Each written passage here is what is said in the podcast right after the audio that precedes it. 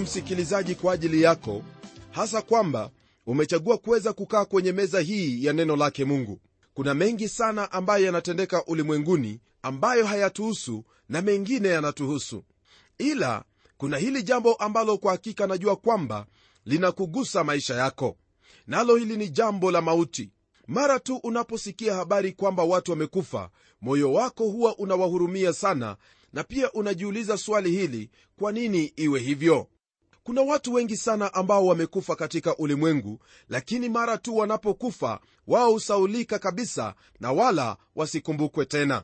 Ila kuna huyu mmoja ambaye alikufa yapata miaka 2000 iliyopita ambaye hata leo hii bado wanadamu wanashangazwa na mauti yake. Mauti yake ni jambo ambalo limeleta ubishi mwingi limeleta utatanishi mwingi katika historia ya mwanadamu miongoni mwa wanadamu.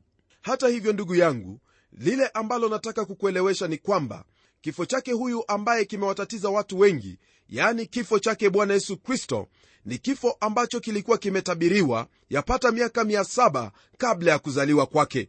Ndugu yangu hakuna yeyote katika ulimwengu ambaye alitabiriwa jinsi atakavyozaliwa na jinsi atakavyokufa miaka 7 kabla ya kuzaliwa kwake. Historia yanena habari za huyo yesu na jinsi alivyokuja na jinsi alivyokufa ndugu yangu leo hii twaendelea na somo letu ambalo latoka katika kitabu hiki cha isaya sura ya 53 aya ile ya kwanza hadi aya ya 6 jambo kuu ambalo tutakuwa tukiliangalia hapa ni kifo cha kristo msalabani kwa ajili ya wenye dhambi kwa wale ambao ni wasomi wa biblia wanafahamu kwamba sura hii ya 53 na zaburi ile ya 22 hutupatia maelezo yaliyo wazi kabisa kuhusu kusulubiwa kwake kristo kuliko sehemu nyingine yoyote katika biblia.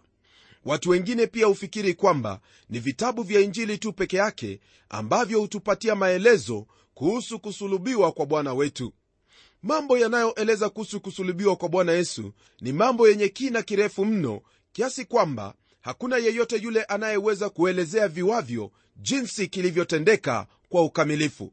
Kundi hilo ambalo lilimuua ndugu msikilizaji twasikia habari zao kwamba lilikaa hapo ili limwangalie akiwa hapo msalabani lakini hawakuweza kuona ya kutosha kwani giza lilijaa pale na kufunika ule msalaba. Na kisha baada ya masaa matatu ya giza kutanda ulimwenguni kote hapo ndipo watu waliweza kumwona huyo aliyeangikwa msalabani na mwili wake ulikuwa umechubuliwa vibaya na umejaa damu tupu wala hakungekwepo na yeyote ambaye angelimtamani.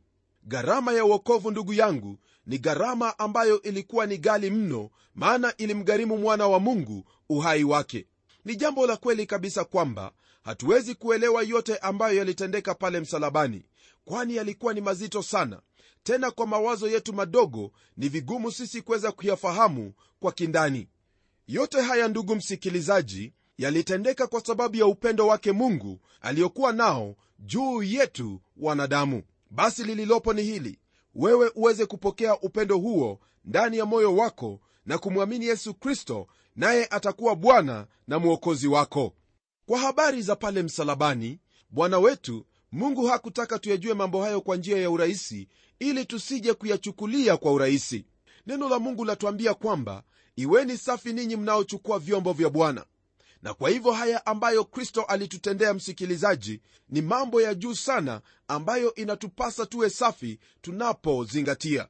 Kama nilivyokuelezea hapo awali haya ambayo yamo kwenye sura hii yalinenwa miaka 7 kabla yesu kuzaliwa. Na basi kwa hivyo wengine wameuliza swali hili twawezaje kujua kwamba nabii isaya alikuwa akizungumza habari zake yesu au alikuwa akizungumza habari za mtu mwingine? Swali hili ndugu msikilizaji siyo swali ngeni hata kidogo. Nitaenda kusoma kutoka kwenye kitabu cha matendo sura ya 8 aya ile ya 26 ambayo yasema hivi. Malaika wa bwana akasema na filipo akamwambia ondoka ukaende upande wa kusini hata njia ile itelemkayo kutoka yerusalemu kwenda gaza. Nayo ni jangwa. Naye akaondoka akaenda. Mara akamwona mtu wa kushi towashi mwenye mamlaka chini ya kandake malkia wa kushi aliyewekwa juu ya hazina yake yote naye alikuwa amekwenda yerusalemu kuabudu.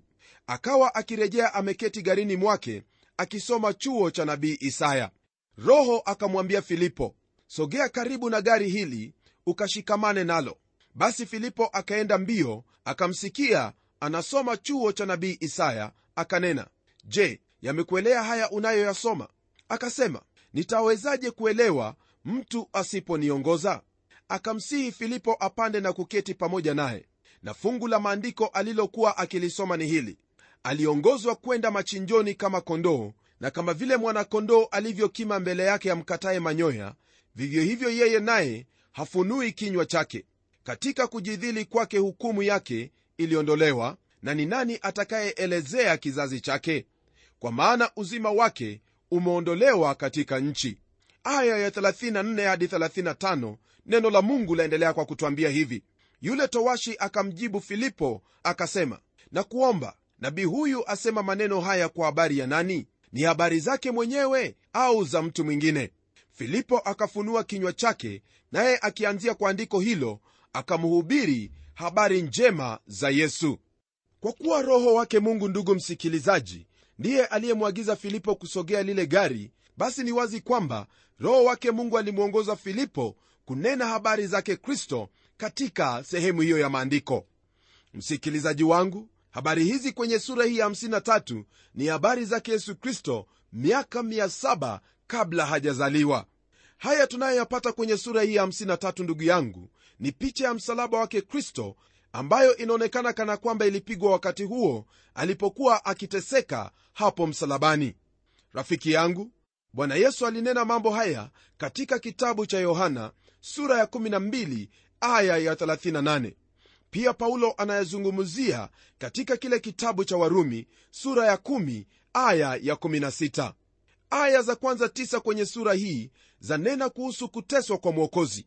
Kisha aya ambazo zimesalia yani kwenye ile aya ya 1 hadi 12 neno la mungu lanena kuhusu kutosheleka kwa mwokozi. Mambo haya mawili ndugu msikilizaji ni lazima kuenenda pamoja. Kuteswa kwake na kutosheleka kwake. Kabla ya wewe kuweza kutosheleka ni lazima wakati mwingine matatizo yaweze kuja. Rafiki yangu matatizo yanapokuja usikate tamaa wala usiogope. Maana neno la mungu limetuelezea wazi kwamba matatizo haya ambayo twayapata hayawezi yakalinganishwa kwa vyovyote vile na ule utukufu ambao utafunuliwa kwetu. Ndugu yangu bwana yesu kristo aliyavumilia yote na kwa sababu aliyavumilia yote yeye aliweza kutoshelezwa na mungu baba. Na hiyo pia ni kwako wewe iwapo utayavumilia yote bwana mungu atakutosheleza furaha itakuwa juu yako.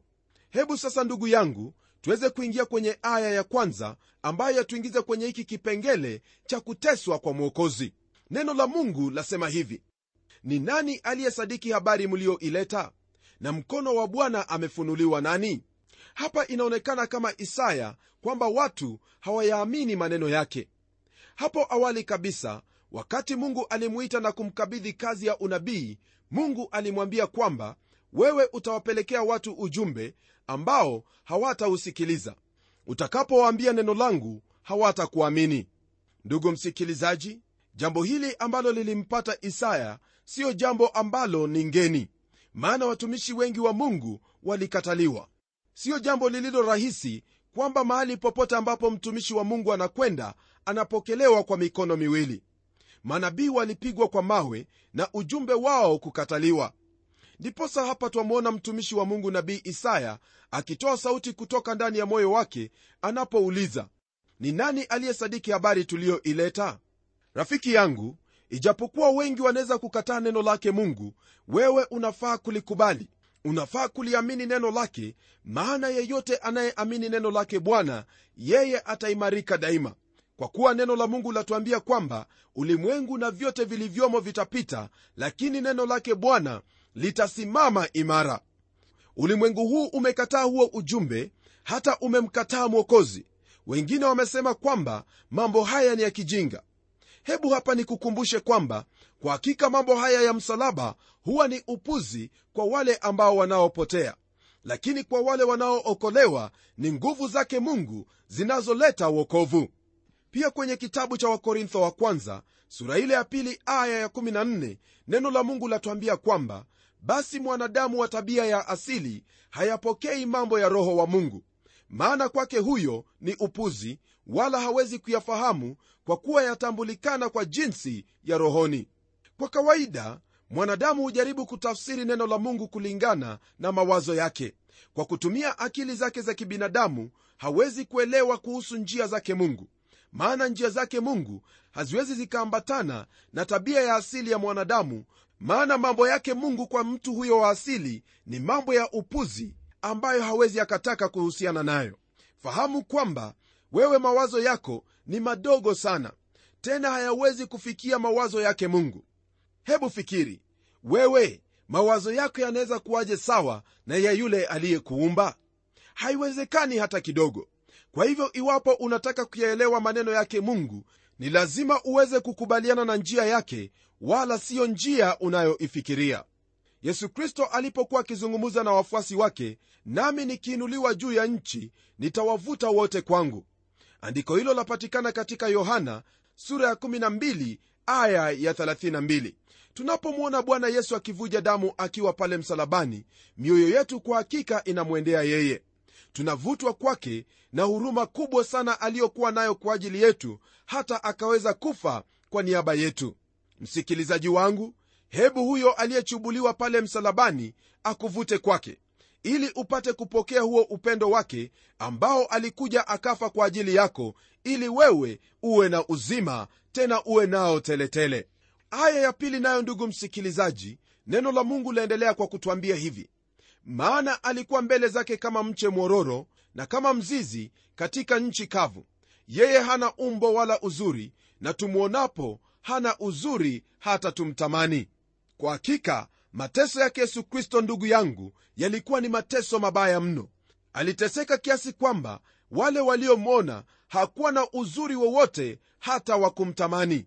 Msikilizaji wangu hiyo ni kutuonyesha jinsi ambavyo kwa hakika kristo aliteseka. Alikuja kama huo mche mwororo ambao ulichipuka kutoka kwenye nchi kavu. Lakini sikia hakuwa na umbo wala uzuri wala hakutamanika kwa vyovyote vile. Aya ile ya tatu yaendelea kutwambia kwamba alidharauliwa na kukataliwa na watu mtu wa huzuni nyingi ajuaye sikitiko. Na kama mtu ambaye watu humficha nyuso zao alidharauliwa wala hamkumhesabu kuwa kitu. Kwa haya maandiko ndugu yangu ni wazi kwamba kwa hakika mateso aliyopitia kristo yeye ambaye hakuwa ametenda jambo lolote ambalo ni kosa yalikuwa ni mateso machungu mno. Yale yaliyompata yalimpata siyo kwa ajili yake mwenyewe bali yalimpata kwa kuwa yeye alikuja kukutafuta wewe ambaye ulikuwa umepotea katika dhambi. Rafiki yangu hakuna hata mmoja ambaye alimshutumu yesu kristo au kumhukumu kwa ajili ya dhambi yoyote ile yesu kristo alikuwa safi lakini haya yote aliyatenda kwa ajili yako na kwa ajili yangu. Kwa hakika yeye ndiye anayechukua dhambi zetu yeye ndiye anayetujali. Kwa kawaida ndugu msikilizaji tunayo hali hiyo ya kutaka kujua kwa nini kifo chake yesu kilikuwa tofauti na yenye mateso mengi. Maana ya vilindi vya mateso yake wakati huo ilikuwaje? Kwa jibu la mawazo kama hayo hebu tugeukie aya hiyo ya nne tupate kuona yale ambayo yapo pale. Nalo neno la mungu lasema hivi hakika ameyachukua masikitiko yetu amejitwika huzuni zetu lakini tulimdhania ya kuwa amepigwa. Amepigwa na mungu na kuteswa. Nabii isaya anatuambia kwamba bwana amemtwika dhambi zetu zote. Sababu na maana ya kifo cha yesu kristo kuwa tofauti na wala hakiwezi kufananishwa na mtu mwingine yoyote ni kwa sababu yeye alichukua masikitiko yetu na pia akajitwika huzuni yetu. Neno la mungu latuambia kwamba yeye ndiye mwana kondoo wa mungu achukuaye dhambi za ulimwengu. Ndugu msikilizaji ningependa uweze kufahamu kwamba yote ambayo unayaona ulimwenguni mateso dhihaka kila namna ya dhambi uovu wa kila namna yote yanatokana na dhambi. Na hayo yote ndiyo ambayo kristo aliweza kuyabeba pale msalabani yeye alibeba shida zote za mwanadamu na yote yale ambayo yalikuwa ya kutuletea huzuni maishani mwetu. Mwanadamu aweza kujiuliza mbona mwana wa mungu ateseke hivyo? Bwana yesu alikaa msalabani kwa muda wa masaa sita. Masaa hayo matatu ya kwanza ilikuwa ni kazi ya mwanadamu ambayo ilikuwa ikiendelea hapo juu ya msalaba. Kazi ya kumpigilia misumari kumtemea mate kumchoma ubavu kwa mkuki na kumdhihaki na dhihaka za kila namna. Masaa hayo mengine matatu nayo msalabani msalaba huo ulifunikwa kwa giza kuu watu wa ulimwengu wasiyaone yale ambayo yalikuwa yakiendelea hapo juu ya msalaba kati ya mungu baba na mungu mwana.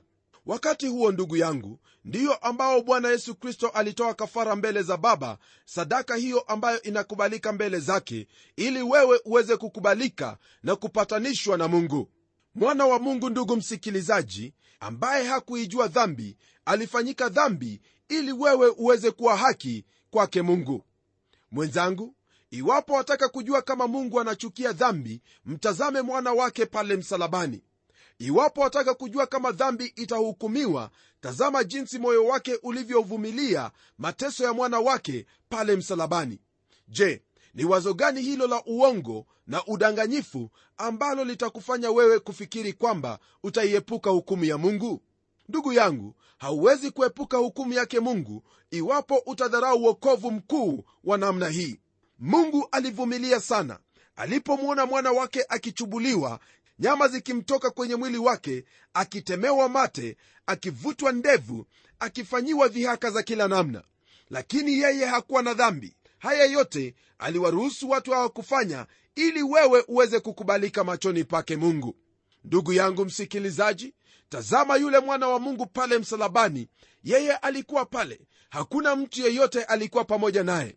Upweke aliyokuwa nao pale hatuwezi kujua ni upweke wa namna gani. Yale aliyokuwa akiyapitia na machungu aliyokuwa akiyapitia hatuwezi tukayafahamu yalikuwa ya jinsi gani tazama mwana wa mungu pale msalabani akiteseka akisikia uchungu uchungu ambao ulifaa ukupate wewe. Ndugu yangu yale ambayo kristo aliyapitia pale msalabani yalikuwa ni machungu na hata ikafikia wakati ule ambapo giza lilitanda ulimwengu mzima naye mwana wa mungu akapaza sauti akisema eloi eloi lama sabaktani manake ina maana kwamba mungu wangu mungu wangu mbona umeniacha? Msikilizaji kwa mara ya kwanza katika historia ya milele mwana wa mungu alisema mbona umeniacha? Mungu hangeweza tena kumwangalia mwana wake kwa sababu ya dhambi yako. Dhambi yako na dhambi yangu ilikuwa imemfunika mwana wa mungu ambaye hakuwa na dhambi mwana wa mungu alikuwa amejawa dhambi pale msalabani naye mungu hangeweza tena kuangalia dhambi maana mungu ni mtakatifu. Mungu hawezi kuhusishwa na dhambi. Mwana wake mtakatifu alikuwa ameangikwa pale msalabani naye akahisi kwamba mungu amemwacha. Dhambi zako zilikuwa juu yake ndiposa mungu akamwacha mwana wake. Ndiposa hicho kilio kikatoka kwenye moyo wa mwana wake mungu. Rafiki yangu je wafikiri kuwa mungu atakuacha? Unaendelea katika dhambi. Unafikiri kwamba mungu atakusamehe kwa sababu yeye ni mungu wa upendo? Iwapo mungu alimwacha mwana wake pale msalabani kwa ajili ya dhambi zako je unafikiria nini ukifikiri kwamba yeye atakusamehe siku ya mwisho? Elewa kwamba iwapo leo hii hautampokea bwana yesu kristo awe bwana na mwokozi wa maisha yako hukumu yake mungu inakungojea lakini kwa nini ungojee hukumu yake? Hukumu yake tayari ilikuwa juu yake kwa ajili yako ili wewe uweze kupata njia ya kukubalika machoni pake. Mungu alimwacha mwana wake pale msalabani ili aweze kukukumbatia wewe. Usidharau wokovu mkuu wa namna hii. Wokovu huu ulimgharimu mungu mwana wake. Na uokovu huu unapo udharau fahamu kwamba hukumu yake mungu haitakuacha kamwe. Hauna udhuru wowote ule. Kwa sababu alikuja kwa sababu alikufa na kwa sababu alifufuliwa ili ufanyike haki iwapo utaudharau uokovu huu. Ndugu yangu hauna lingine bali hukumu yake mungu inakaa juu ya maisha yako. Neno la mungu laendelea kutwambia katika aya hiyo ya tano na sita maneno yanayotuelezea kuhusu mateso yake kristo. Bali alijeruhiwa kwa makosa yetu alichubuliwa kwa maovu yetu adhabu ya amani yetu ilikuwa juu yake na kwa kupigwa kwake sisi tumepona. Sisi sote kama kondoo tumepotea. Kila mmoja wetu amegeukia njia yake mwenyewe na bwana ameweka juu yake maovu yetu sisi sote. Kifo chake bwana yesu kristo msikilizaji kama vile ambavyo nimekuelezea hapo awali haikuwa kwa ajili yake mwenyewe bali ilikuwa ni kwa ajili yetu sisi. Ndugu yangu alijeruhiwa kwa makosa yako alichubuliwa kwa maovu yako nayo adhabu ya amani yako ilikuwa juu yake na kwa kupigwa kwake wewe umepona. Kwa hili ndugu msikilizaji nitakuomba uweze kutafakari hayo ambayo kristo aliyatenda pale msalabani. Hebu tuombe pamoja. Baba mungu katika jina la mwanao yesu kristo na kushukuru kwa ajili ya mambo makuu ambayo kristo aliyatenda pale msalabani ni ombi langu kwamba mungu wangu utaweza kumwezesha msikilizaji wangu aweze kufahamu kwamba hayo kristo aliyoyatenda msalabani hayakuwa tu kwa ajili yake bali yalikuwa ni kwa ajili yetu sisi wakosaji. Ili kwamba huzuni tuliyokuwa nayo na hali hiyo ya kukosa amani mioyoni mwetu ipate kuwepo. Naomba kwa ajili ya huyu ndugu yangu kwamba utapata kumsaidia akapate kupokea uokovu huu mkuu ambao ulikugharimu wewe pale msalabani. Bwana yesu najua kwamba yeyote anayekwenda kwako wewe hauwezi ukamtupa nje bali utampokea. Nalibariki jina lako mwokozi wangu maana najua kwamba utamtembelea hasa anapoinua macho yake na kuamini na kuungama kwamba wewe ni bwana tena ni mwokozi kwa utukufu wa mungu baba. Asante bwana maana najua kwamba utamgusa kwa roho wako na utatenda hayo maana nimeomba katika jina la yesu kristo ambaye ni bwana na mwokozi wetu aliye hai. Amen.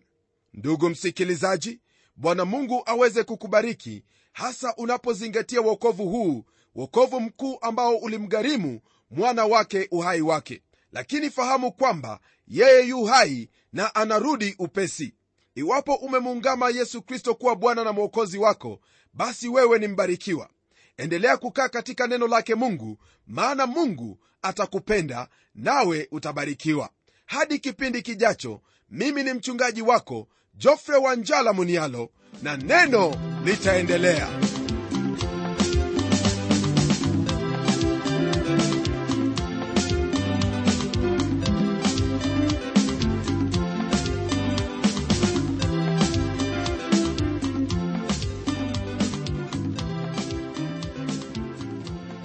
ningependa kukutangazia ya kwamba mafunzo ya kipindi hiki cha neno yamerekodiwa kwenye kanda ambayo unaweza kuinunua kwa bei nafuu sana. Na kumbuka unaponunua kanda za kipindi cha neno utakuwa pia umesimama nasi katika kuona kwamba hiki kipindi kinaendelea hewani. Na kwa mengi zaidi kuhusu hizi kanda tafadhali tuandikie barua kupitia anwani ifuatayo. Andika kwa mtayarishi kipindi cha neno transworld radio. Sanduku la posta ni 21514 nairobi kenya. Pia waweza kutumia anwani yangu ya email ambayo ni pomodo at twr co